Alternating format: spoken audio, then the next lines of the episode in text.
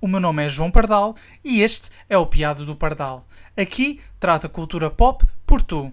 Sejam então bem-vindos a mais um podcast e desta vez o episódio vai ser dedicado ao arqueólogo mais conhecido da cultura pop. Estou a falar do Indiana Jones. Admito já, sou um grande fã desta saga.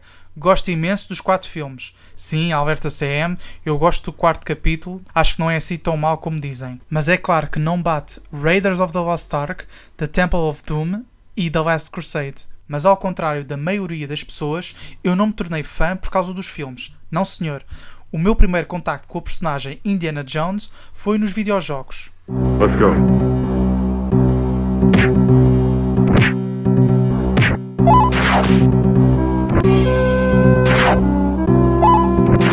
Graças a Indiana Jones Greatest Adventures na Super Nintendo que conheci o Indy. Este jogo de ação de 1994 é uma espécie de best-of da trilogia com gráficos de 6 bits. Desenvolvido pela Factor 5 e LucasArts, o jogo tem alguns níveis memoráveis que recriam cenas icónicas da saga. Para além disso, tem uma banda sonora que é muito fiel ao original, tendo em conta que é uma console dos anos 90.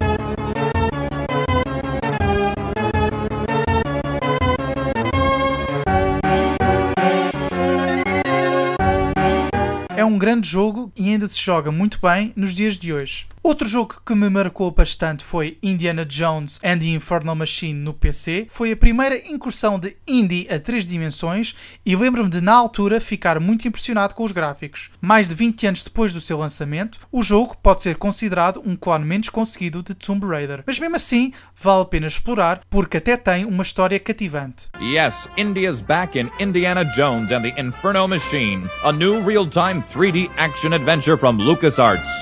The game is a thrilling race around the globe to thwart the Soviets' frantic search for clues to the mysterious Inferno Machine. Depois de experienciar estes jogos, tive que fazer o óbvio, ou seja, ver os filmes. Vi primeiro em VHS, depois vi os DVDs e até vi a trilogia em Laserdisc. E sabem qual é a coisa que eu gosto mais dos filmes? É o sound design do Ben Burt. Como é que eu explico isto? Adoro o som dos murros que o Indy dá aos seus inimigos, do seu chicote e dos disparos da sua pistola. São sons tão icónicos.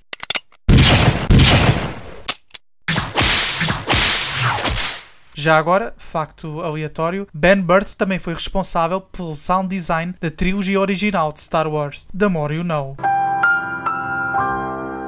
Partilho agora com vocês novidades sobre Indiana Jones 5. Como ainda não há título oficial, prefiro chamar o novo capítulo da franquia, escutem bem, Indiana Jones e o Andarilho Perdido. Hã? Hã? Piadas parvas à parte, a Lucasfilm confirmou que John Williams será novamente responsável pela banda sonora. A sério, este homem é uma lenda viva. Jaws, Star Wars, Indiana Jones, Parque Jurássico. Por outras palavras, ele compôs as bandas sonoras dos melhores filmes de sempre. Por isso, vénias para o Sr. John Williams. We're not worthy!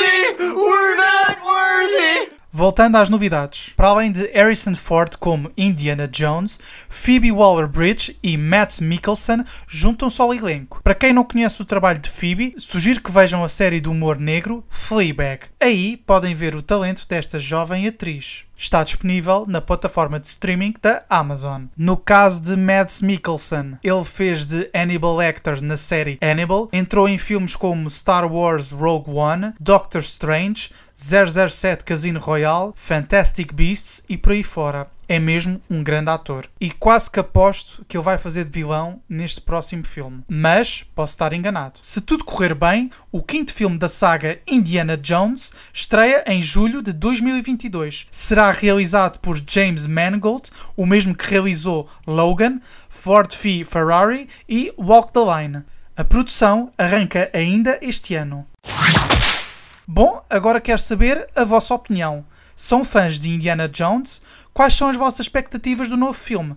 Já agora, de todos os filmes, qual é a vossa cena preferida? Escrevam-me na caixa de comentários, caso estejam a ouvir-me no YouTube, ou então mandem-me mensagem para o meu Instagram, at piado, underscore do, underscore pardal. Por hoje é tudo, espero contar com vocês no próximo Piado Pardal. Fiquem bem, adeus!